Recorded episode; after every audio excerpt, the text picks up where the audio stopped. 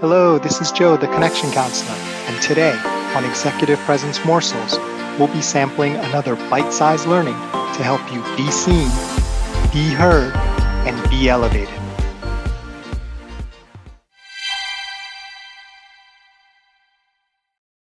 Today, I'm going to share with you an easy, relatively low risk, but still maybe a little bit scary way for you to practice and increase your executive presence.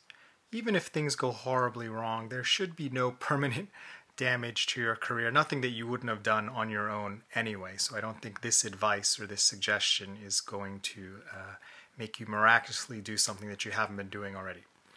Um, there's one area where you can really see people who have great executive presence, and it's just like night and day. And that area is asking a question in front of like a ton of people, like a really large crowd. So a lot of companies they have these town halls or get-togethers where it's pretty much the whole company's there in, in one big room. This is pre-COVID. Um, and you know the CEO or you know the partners are there, and it's intimidating, right? To like stand up and ask a question in front of hundreds of your peers? What if you forget what you're going to ask? What if you misspeak? What if you forget your name? What if you forget your question and you're just standing there and you're like, ah, ah, ah, ah, ah, right? So it's definitely an area where if you can master this, you will distinguish yourself as having more executive presence, much more than pretty much everyone else in the room who's scared to ask a question. Several years ago, I really challenged myself to do this because um, I'm actually more of an introvert. I love public speaking, I love training people, but at heart, I'm really an introvert. And if I'm not really engaged in something, I just kind of want to be left alone. I'm not really trying to talk all the time with lots of other people.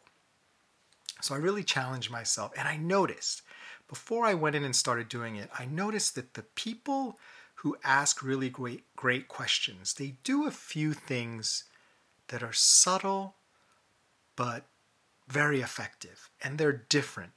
They're not just standing up there and asking a question. And I started to take notes on this because, you know, I was really scared to do this myself and I wanted to make sure I did a good job.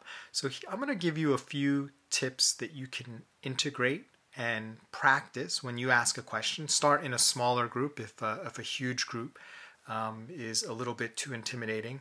And you'll notice that you get a lot of mileage for implementing just these kind of little things that in hindsight seem obvious, but most people don't actually stop to do this. So, tip number one address the presenter by their name, right? What is sweeter to someone's ears than the sound of their own name, right? People love that. So, when you ask the question, the presenters, you know, the the person who's up there that you're asking the question, they're giving of their time and energy and and you know, they're up there on the high wire by themselves. Isn't it nice for them to really feel like you care about them and that you acknowledge them by saying their name? So that's number 1. Number 2, mention your own name, right? You're up there asking a question in front of all these people you should get credit for doing that. You don't want people to wonder, like, wow, that was a really great question. Who was that person who's five foot six, medium build with the same lanyard and pass that everyone else has, and, you know, relatively conservatively cut hair and a polo, right? Like, no one's going to know who you are necessarily. So, if you're going to go through all the trouble and the bravery of asking a great question and showing interest, give yourself a little credit and personal branding and mention your own name. This third step is optional, but I find it's kind of nice uh, to connect with the speaker as you ask the question, pay them a compliment, right? Generally, when you're asking a question, it's because you were really impressed by the speaker and they said something that you really liked or that resonated with you. Just take a sentence and just mention it. Be sincere and say, hey, I really liked when you talked about this or how you did that. People can smell fakeness a mile away. So this is optional. If there isn't anything really that comes to you, you can just skip this step. The fourth tip is frame your question with the why. Right? This isn't a gotcha situation. People shouldn't have to intuit why you're asking a question. And though the question is clear to you why you're asking it, guess what? It's not clear to anybody else. No one else is in your head, right? So it really helps to frame the question with the why you're asking it so this seemingly random question which can be unsettling to the presenter because if they have like three or four ways that they're thinking they might interpret or answer it, that's kind of stressful for them because they don't have a lot of time. They, they want to give you a good answer and be helpful. Right? So let me give you some examples of how this might look. Right? So here's sort of good, but you know, not really great. So it's let's pretend it's Bob and you know he picks you to ask a question and you say something like, What do you do when you don't know who to trust? Right? Bob says, Please ask your question. You stand up and you say, Boom. You just assault him with the question, What do you do when you don't know who to trust? Right? How would you feel if someone all of a sudden just dropped that on you? Right? So, kudos for asking the question. However, you can do a little bit better. So, imagine you say this instead Hi, Bob. Right? You mentioned his name. Thanks so much for taking the time to present to us. Right? A little bit of a compliment or appreciation. My name is, insert your name, and I was wondering what your advice would be for someone who finds themselves in a business situation where they don't know who to trust. Right? Think about if you're Bob that you're much better able to answer this question and you're giving them a little bit of time to really absorb the question and, and think of what they're going to say. Here's a last example, which I'll give as a, as a best example. And this is the one where I've seen people ask questions like this, and I'm like, wow, what a great question. I love the way that guy or gal asked the question. So here we go.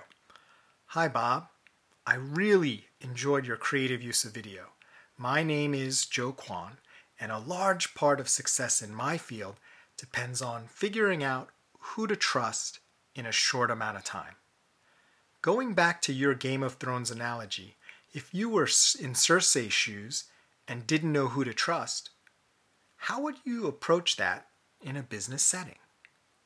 Right? So, see how you've asked a little bit more of an interesting question. You've mentioned their name, you've given yourself credit, and you asked the why because it's your business and you you know you gave them a little bit of love by using their language and mentioning something that you really enjoyed that they did in their presentation so give it a try i i promise it it, it shouldn't debilitate your career any worse than what you're already doing by you asking a question and giving yourself some credit and being the brave person to ask, not everyone else in the crowd just sitting back. And last bonus boss tip the best way to do this is to go first. Don't give yourself a chance to hesitate. Don't give anyone else a chance to steal your question and then you awkwardly ask like the same exact question because you can't think of another question they call on you anyway. Raise your hand as soon as it's ready for questions. Go first, ask your question, and then bask in the enhanced executive presence. Thanks for listening to Executive Presence Morsels. This is Joe Kwan, the Connection Counselor. Remember, it's not what you say, do, or wear, it's how you make people feel that generates executive presence. Nothing else matters.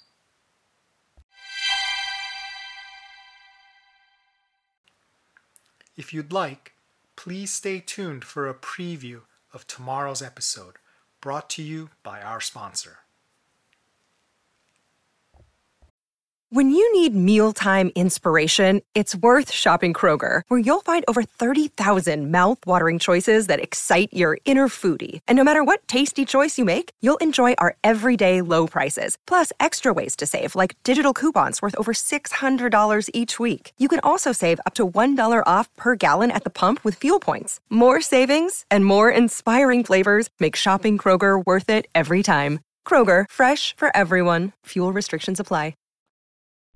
Ask yourself this question What state of being creates tons of executive presence, but seems like it wouldn't, right? It, it kind of seems on its face like the opposite of executive presence, but in actuality, it actually releases and enables tons of executive presence. What state of being would you say that is? I'll give you a clue. It starts with an S.